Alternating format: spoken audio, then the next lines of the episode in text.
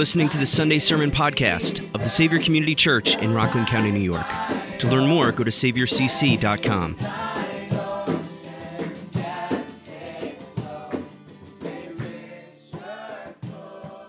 I said I had three, I wanted to do three passages that were near and dear to me. And then my schedule changed, and I now I had to have a fourth passage that was near and dear to me. And uh, I was like, for, thinking about it, and I was like, wait, this is really obvious.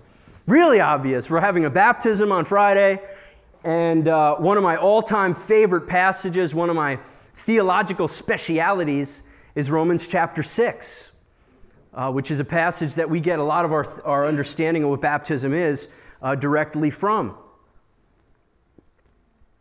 And uh, in talking about baptism, we had our uh, membership class a few weeks ago, and we ha- have a section in there that we talk about baptism.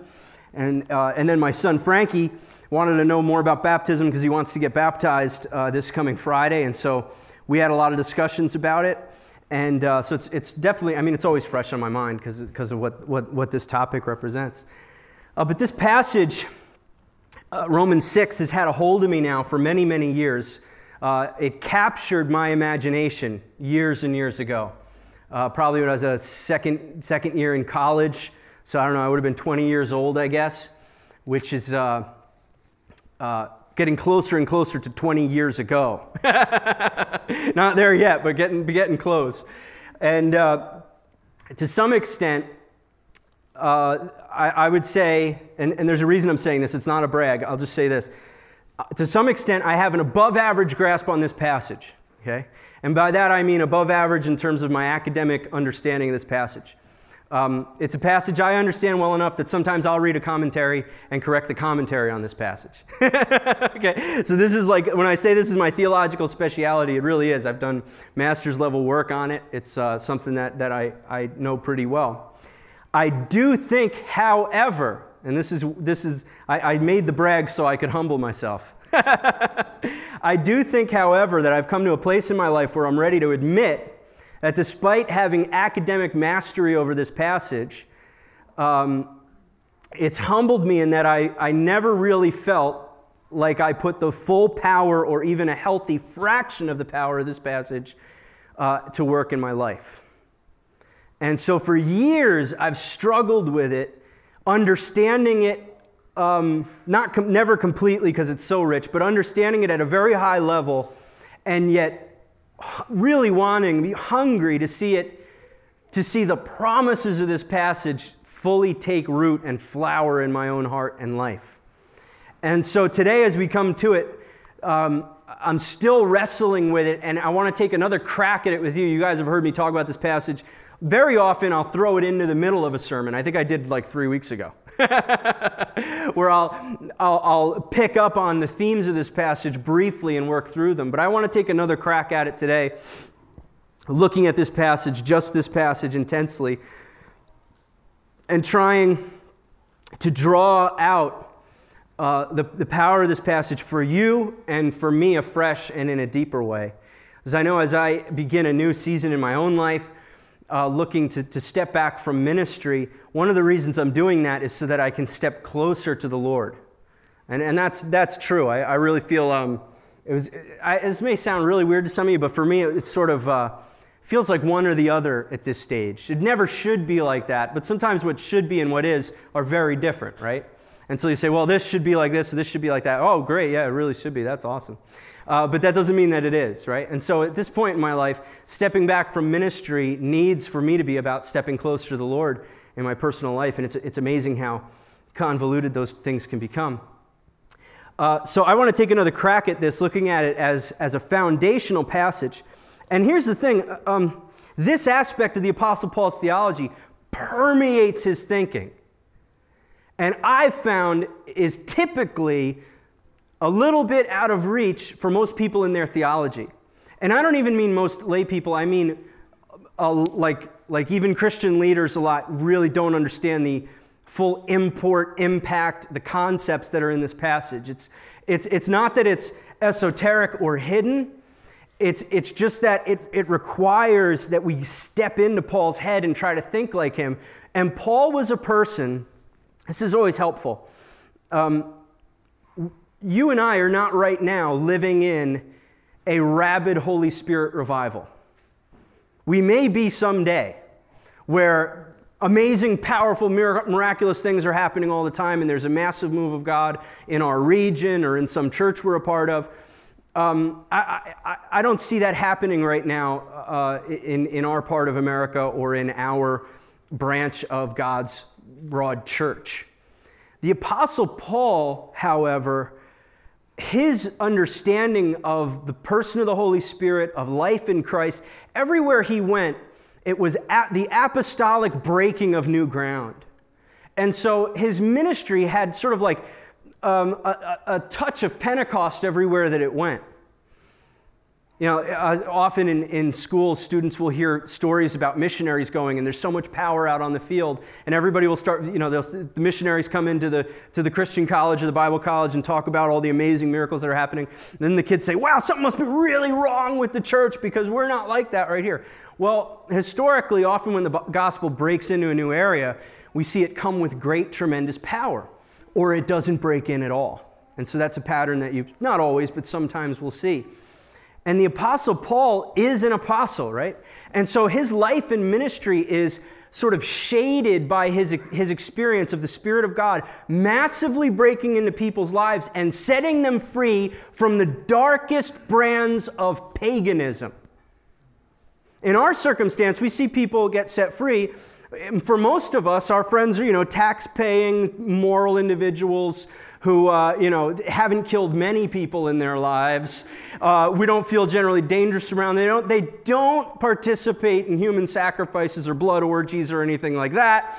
And so, you know, when they come to Christ, you've got a, a you know, a reasonably moral person having the light of Christ lit in their hearts and they are transformed but it doesn't have the same flavor of being transformed from worshiping in a pagan temple and manipulating blood and stuff like that. It's just different. So the Apostle Paul and, and those that he interacted with were accustomed to a massive transformation in a person's life. And uh, uh, uh accompanying that was, it's funny because you think the next thing I'm going to say is, and everybody was just so holy right there. But you see in his letters that the, the pagans still dabbled in paganism and needed to be corrected, like the Corinthians and stuff like that. And yet it was still so dramatic to turn from all of these gods turning to loyalty in Jesus. It's just a massive change. And so, all that to say, when we read the Apostle Paul, he's writing from a standpoint of a man who lives in, for lack of a better word, lives uh, with miracles all the time. All, all of his work involves seeing people set free from raw paganism. All of his work involves uh, seeing people set free from the darkest. For us, it's not that we're not set free from paganism, it's that it's it's cleaned up paganism. It's not as obvious, right? It's not as big. Some of us would have called ourselves Christians before we were Christians because we were raised Christians, right? Air quotes Christians. Anyway, you have to read Paul, not really making the point. You have to read Paul with an, with an understanding that he sees everything in light of the powerful work that the Spirit does in a person's life. That's all I wanted to say. So when he talks in Romans 6 about dying to sin and being alive in Christ, it's not theoretical. He's, he's envisioning that the Spirit of God comes into dead people and brings them back to life, shocks them into life. And where there was death and enslavement to sin, now there's freedom and power over the devil himself who would seek to control and destroy uh, every human person. And so in Romans chapter 6, the Apostle Paul, using baptism as shorthand, I'll explain that, using baptism as shorthand, describes what has really happened in the life of every person who's given his or her life to Jesus. And here's the thing one of the, re- one of the things with Romans 6 that's confusing, Paul talks about being baptized, and he says, if you've been baptized into Christ, all these things happen to you. And people just get confused. They're like, well, when I was baptized, it didn't happen, or I haven't been baptized yet, or I was baptized when I was infant, then I was confirmed. And they get all confused. He's talking about the real supernatural event that takes part in the heart of a person. So he's talking about a dry baptism. or, a, or something that the Holy Spirit brings about in a person's life. So when he talks in Romans 6 about a person being baptized, what he's really talking about is a person getting saved. It's not that you get saved when you get baptized. It's that when you get baptized, you're reenacting what, when you got saved. I always say it's like a play. A baptism is a play where you reenact your conversion in water. Because why wouldn't we do that? That's awesome. All right? I got saved. Let's jump in a pool. Seems like something Jesus would do, like the 70s Jesus, the one with the sandals. He was the fun one. I like to picture my Jesus in like a tattoo, t- uh, in like a, a, a tuxedo T-shirt. Never mind. Because it's like it says I'm formal, but it also says I like to party. I'm sorry. You people don't have Netflix or anything? Come on, watch a movie. I like the Christmas Jesus the best. Um, well, let's get let's get into this. So when we look at Romans six, our our title today is baptized in life. And here's the thing: whether you've been baptized in water or not, you follow me? Whether you've been baptized in water as an adult or not, if you've put your faith in Jesus, we can say you've been baptized in Jesus. That is, you've become united with Him, you've been enveloped in Him, you've been submerged in Jesus to the point where uh, in your life you don't know where, where you, you end and He begins. Your life has become saturated with Him. And I'm not saying, uh, don't get me, I'm not saying you should be like that. I'm saying you are. If you've given your life to Jesus, that's who you are. Whether you consider that to be true or act on that or not, that's who you are. Because in this passage, you know what Paul does? He says, if you've been baptized into Jesus, you're, you're, the old man is, is dead, you've risen to new life in Jesus. And then he says, so consider yourself that. Enforce that in your life, dethrone sin in your life. See, many of us think this way I've sort of started with Jesus, and uh, something else has to happen in order for me to go further with Jesus. Or I have to make something happen in, in order to have the fullness of everything that Jesus wants for me in my life. Paul has it the other way around. He says, You've got everything. Now get it in your head that you've got everything. it's like having a it's, it's like it's like having a big old bank account with a bunch of inheritance money in it, but no one told you which bank it's at or what the pin is. it's yours, it belongs to you. You could spend it how you want, you just don't know how to access it. And what Paul's doing here, he's giving us the bank account numbers, He's giving us the pen, He's giving us the uh, uh, debit card so that we can access all the power that already has been credited to us, that already has become ours in Christ Jesus. That's what Romans 6 is.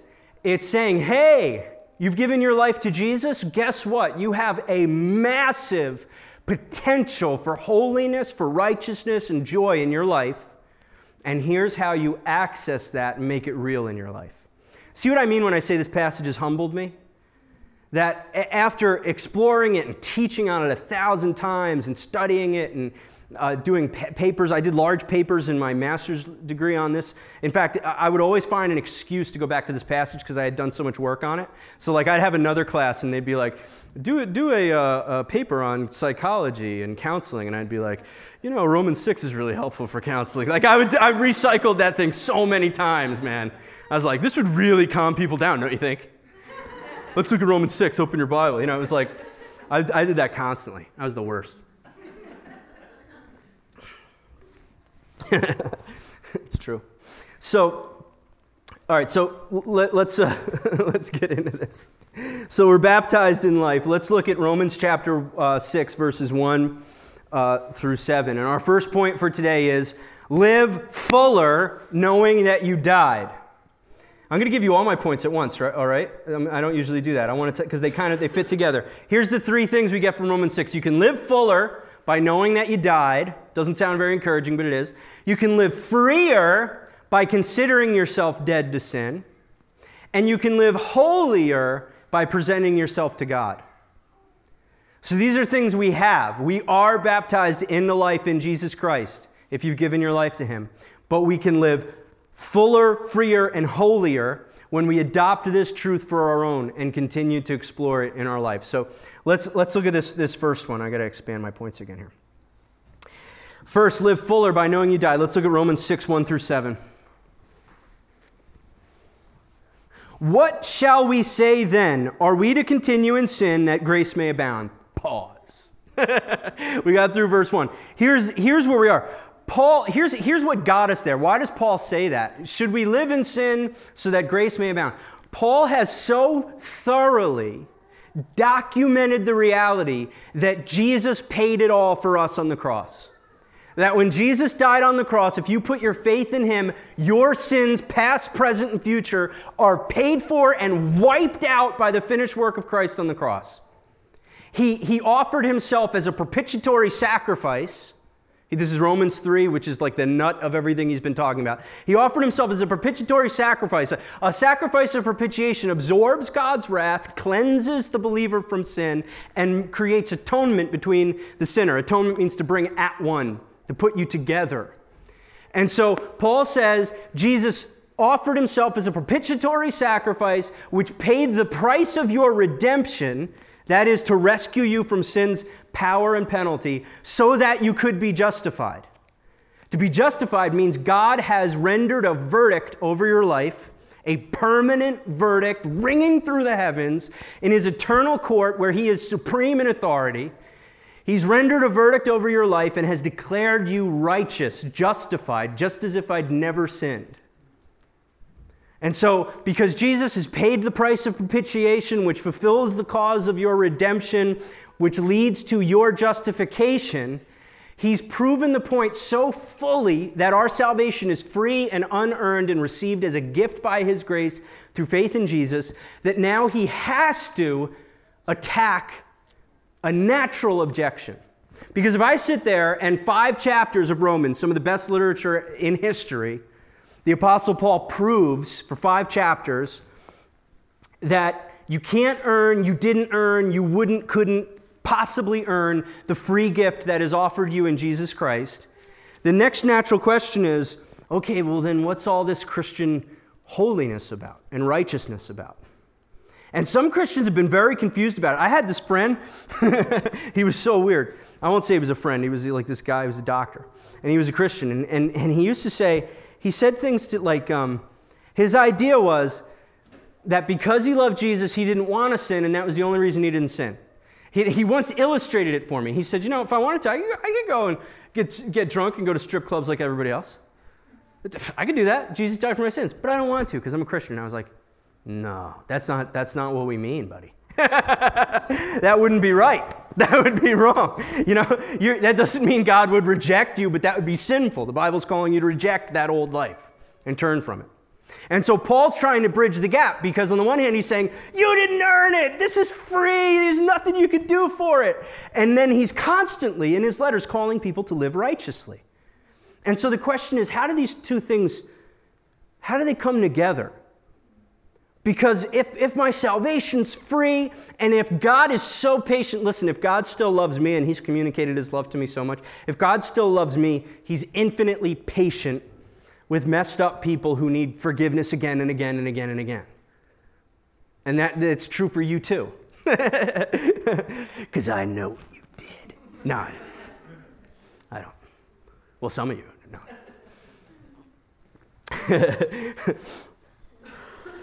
So that raises the question why not go on sinning? And listen to what Paul says. So good. he was smart, as they say in Boston. What shall we say then? Are we to continue in sin that grace may abound? Because he, he says in Romans 5, he says, he says, the more this the more you sin, the more grace there is. It just abounds. You just you can't outrun the grace of God. You can't out sin the grace of God. He's saying, so should we just keep on sinning and sinning so that we have more grace? Verse 2. By no means. And by no means barely captures it. He's, he's saying, like, may it never be. Like, don't even think that. Don't even say that. He says, How can we who died to sin still live in it? That little phrase there is what he's, the rest of the passage, he's going to be explaining. And his idea is if you've come to Jesus, yes, you didn't earn it. Yes, your sins, past, present, and future. Most people are afraid to say in future because they think you're going to run out and go crazy on a bender. you're gonna be like, you're gonna like 10 seconds later, you're gonna be in a disco, like, with like, never mind. Um, I just had this whole rave scene, I don't know why. Do people do that anymore? Even do people go to raves? I don't know. But um, people are afraid to say past, present, and future sins are forgiven because it seems like an encouragement towards sin. Paul's entire argument against that thought is found in this little phrase where he says, "We, how can we who died?" or the sentence, "How can we who died to sin still live in it?" His idea is this: as a Christian, by definition, you died to sin. He's not saying Jesus died to sin. He did, but that's not what he's saying. He's saying we, meaning all Christians, not special Christians who've reached the Jedi level of holiness and got a black belt in super spirituality, all Christians have died to sin. And if you've died to something, a negative thing, an undesirable thing, why would you live in it? And so every single Christian, if you're a Christian, you're here, you've died to sin. And you're like, yeah, but no, man. I haven't. You don't know me. No, you have. If you're in Christ Jesus, you're dead to sin. You may not be enforcing your victor, victorious death to sin. You may not be indulging in all of the righteousness that's available to you in Christ, but your status before God and the reality of your Christian soul is that you are dead to sin. It has no, it has, it, it has no mastery or claim over you. Has no claim over you. Verse 3 and do you not know that all of us who've been baptized into Christ Jesus were baptized into his death? Now, here's where Paul is using, he is talking about baptism, but he's using it as, as one scholar said, he's using baptism as shorthand. Shorthand for the conversion experience. Why? Because baptism reenacts the major events that took place when you came to Jesus. What does it reenact? It reenacts that your old self died and was buried as if going under the cleansing waters of baptism, as if you were buried under that water. And a new life uh, in Christ has, has arisen, and now you're a new person who's come out of that water. You're dead to that old life, you're alive to that new life. The old you is gone, it no longer has claim over you. It screams from the grave every day, but it's an empty scream, it has no authority. The grave that you were laid in, it's not your grave, it's Christ's grave. You were laid alongside him in his own tomb. That's, that's what we're celebrating in baptism. You didn't die in your grave and were buried in your grave. You died and were buried in his grave because the death that you died was the death of Christ on his cross on your behalf. Not only a substitute death where he died for us, but a representative death. He died as us. Both of those things are true. And so, verse 3 Do you not know that all of us who've been baptized in Christ Jesus were baptized into his death? And, and of course, in the first century, they didn't do what we do. When people came to Jesus, they were baptized usually immediately. And then as years went by, they would make it harder and harder to get baptized. In, our point in history, we're somewhere in between. Um, though, uh, though I really love what a lot of the larger churches are doing uh, like on Easter Sunday, they just have church and they just got like 20 baptism tanks and they'll just have everybody get baptized right there. It's awesome.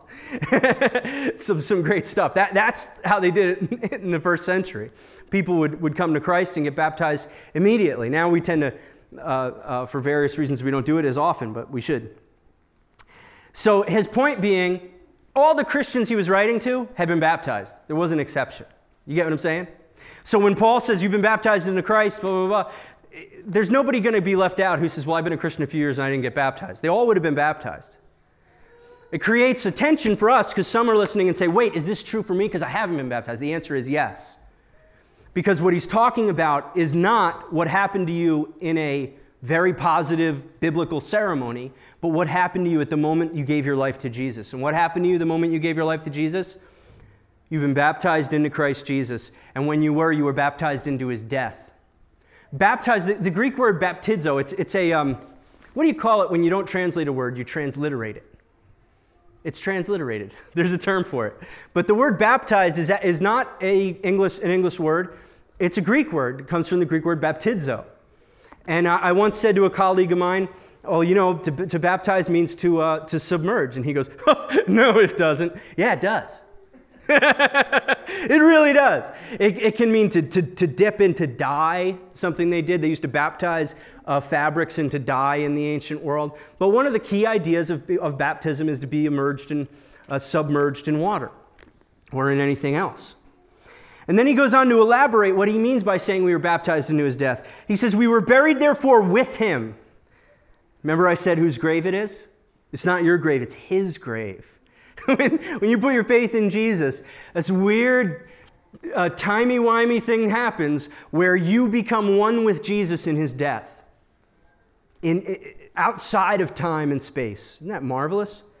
He says, We were buried, therefore, with him by baptism into death, in order that, just as Christ was raised from the dead by the glory of the Father, we too might walk in newness of life.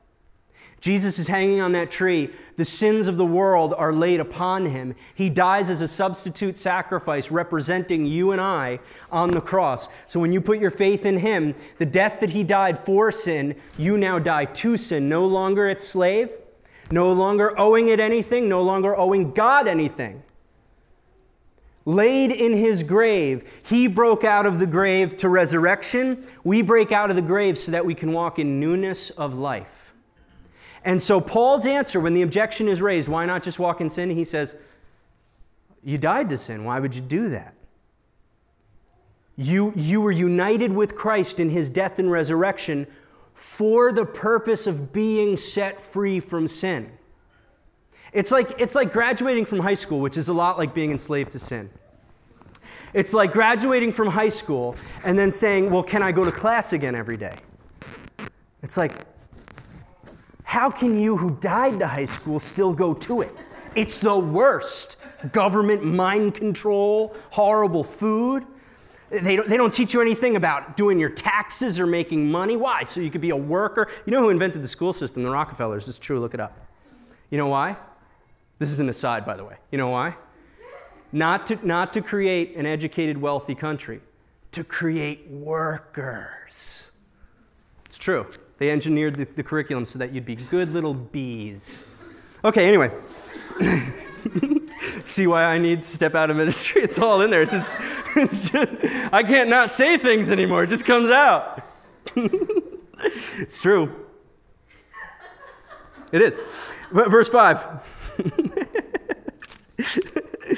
For if we've been united with him in a death like his, we shall certainly be united with him in a resurrection like his. You know what he's saying here? He's saying you died to sin so that you could be set free from its enslaving power, but not, or set free from its penalty, but also from its enslaving power so you could live a new kind of life. Now, please take the implications. Paul's writing to a group of people saying, You need to know this. You need to understand what really happened when you put your faith in Jesus. You died to an old way of life so that you could live a new way of life, a life that's saturated by the Spirit of God and the life of Christ Himself. And, what, and did, did Jesus, did Jesus look at life and say, Man, I wish I could live in, in uh, a state of wretched sin instead of this relationship of freedom and power and righteousness with my Father? Only, only fallen sinful people say, Wow, I wish I could just give in to all of my sinful, destructive urges. I, I, gave in to all of my uh, cravings last night. I just, I wouldn't stop eating. I don't know what it was. and,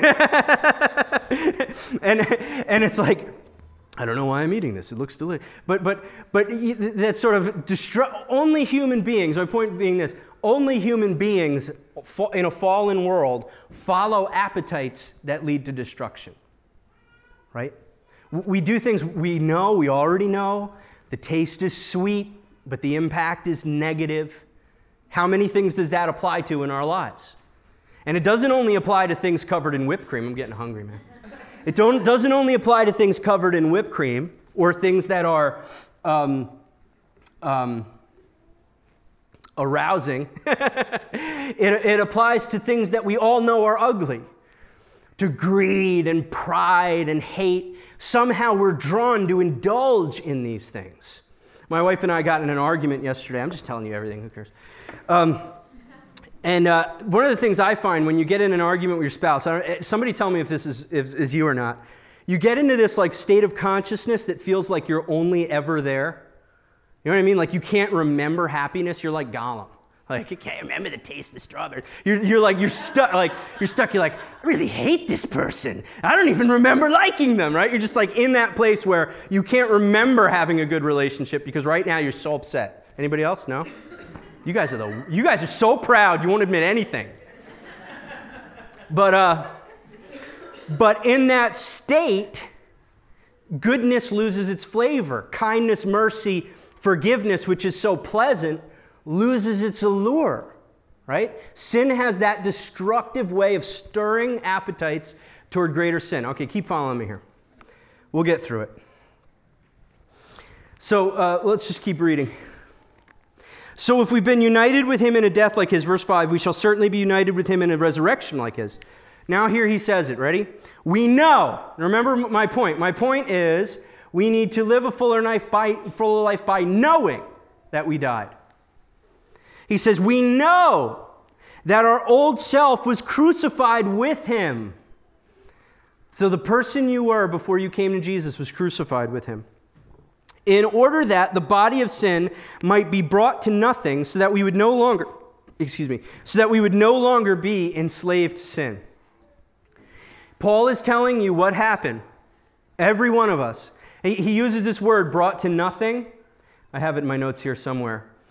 Uh, the term denotes a non physical destruction by means of a superior force coming in to replace the force previously in effect. Such a cool definition.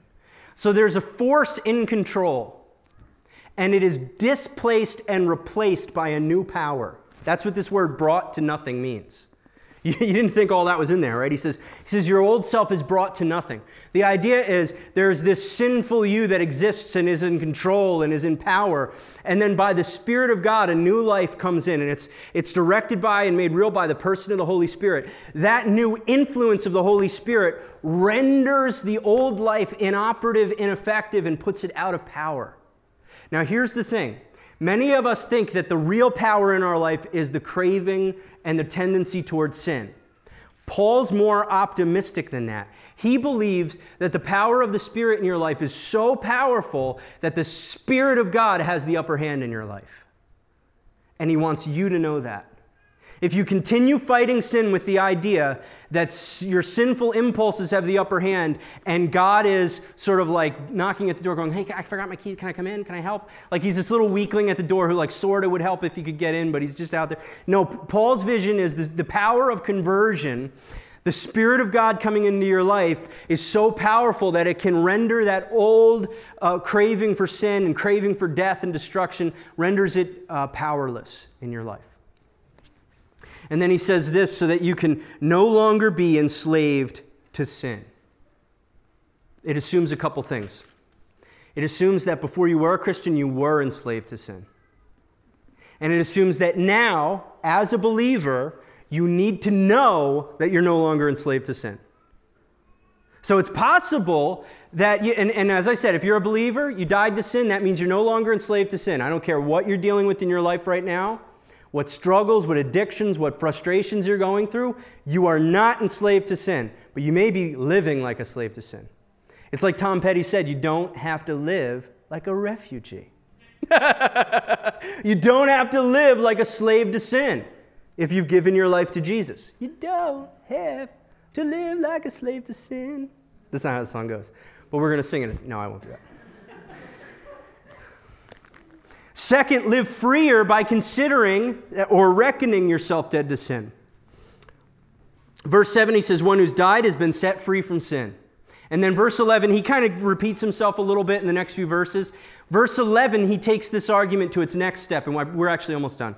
Verse 11, he says, So, so, so, everything I just talked about, you're no longer enslaved to sin. You're dead to that old life. The Spirit of God has come in and rendered inoperative and replaced that old power of sin that was controlling. He says, So, you must also consider yourselves dead to sin and alive to God in Christ Jesus.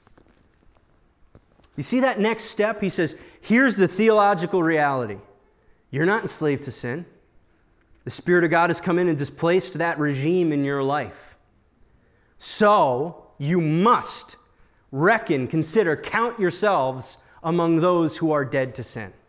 So that's the st- second step. Live freer by reckoning yourself or considering yourself dead to sin. I like the word reckoning, that's the old word. It sounds more cowboyish.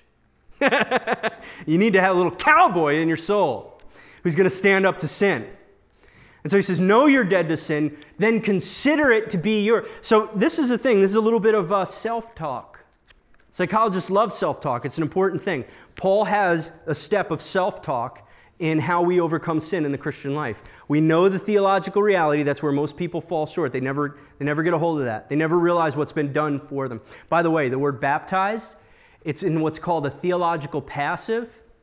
The idea here is, is not that you baptized yourself, it's that God baptized you into Jesus.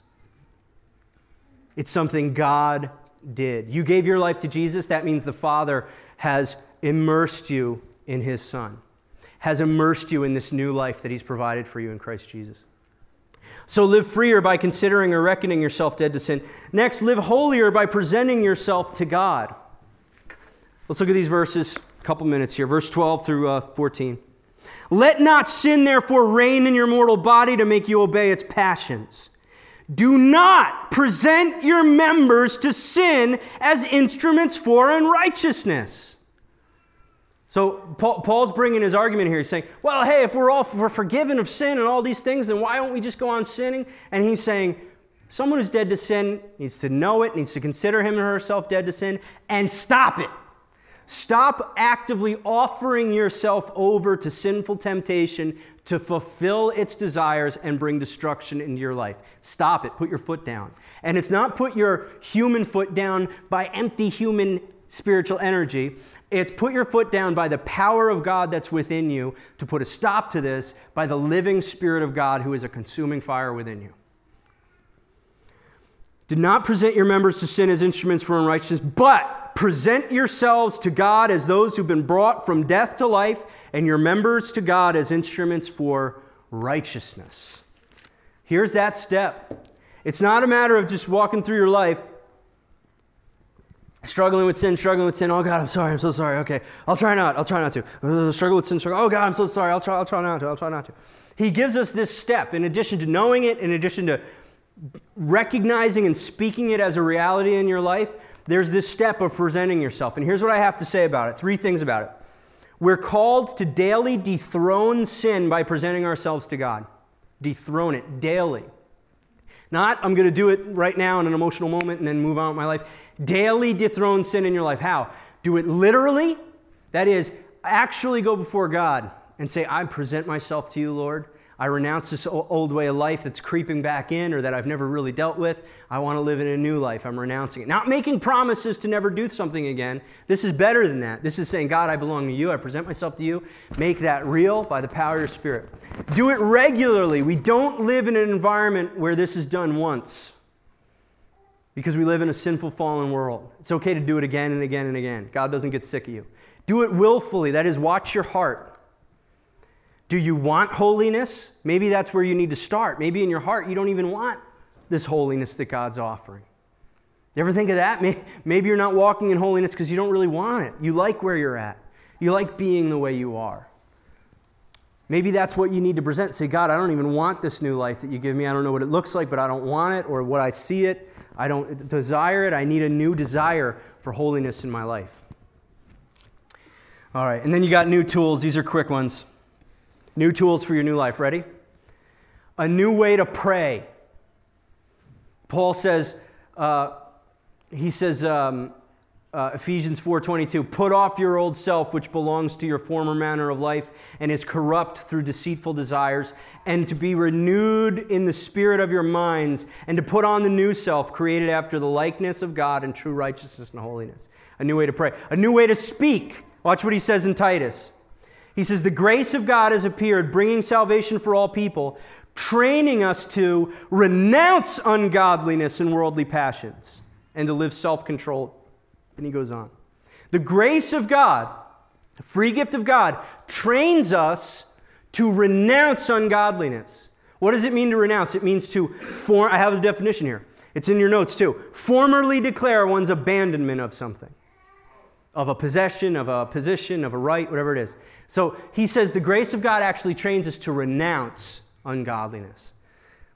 And so, what does this look like in prayer? When you're presenting yourself to the Lord, say, Lord, I renounce this sin that's in my heart, that's in my life, that I'm craving, that I'm struggling with, that I'm dabbling in. I renounce it as something I don't want. And a new reason to rejoice. And for this, we look at Romans 6:14, the last verse in our passage. Paul gives us this promise. Look at this promise. For sin will have no dominion over you, since you're not under law, but under grace. You're under this new regime of grace in Christ Jesus. He gives this promise. It's not a threat, it's a promise. It's a, in the future tense. He says, Sin will have no dominion over you. He's saying, You, Christian brother and sister in Christ, sin will not have dominion over your lives. That dominion's been broken and put away. You, you're not cursed to live in your old habits, you're not cursed to live as your old self. It has no dominion over you because you are now under God's grace. Your life is characterized by hope of constant future grace, constant future renewal in Christ Jesus. That's who we are, that's what we have. Thanks for listening. We would love for you to join us for worship this Sunday in New City, New York. For details, go to SaviorCC.com.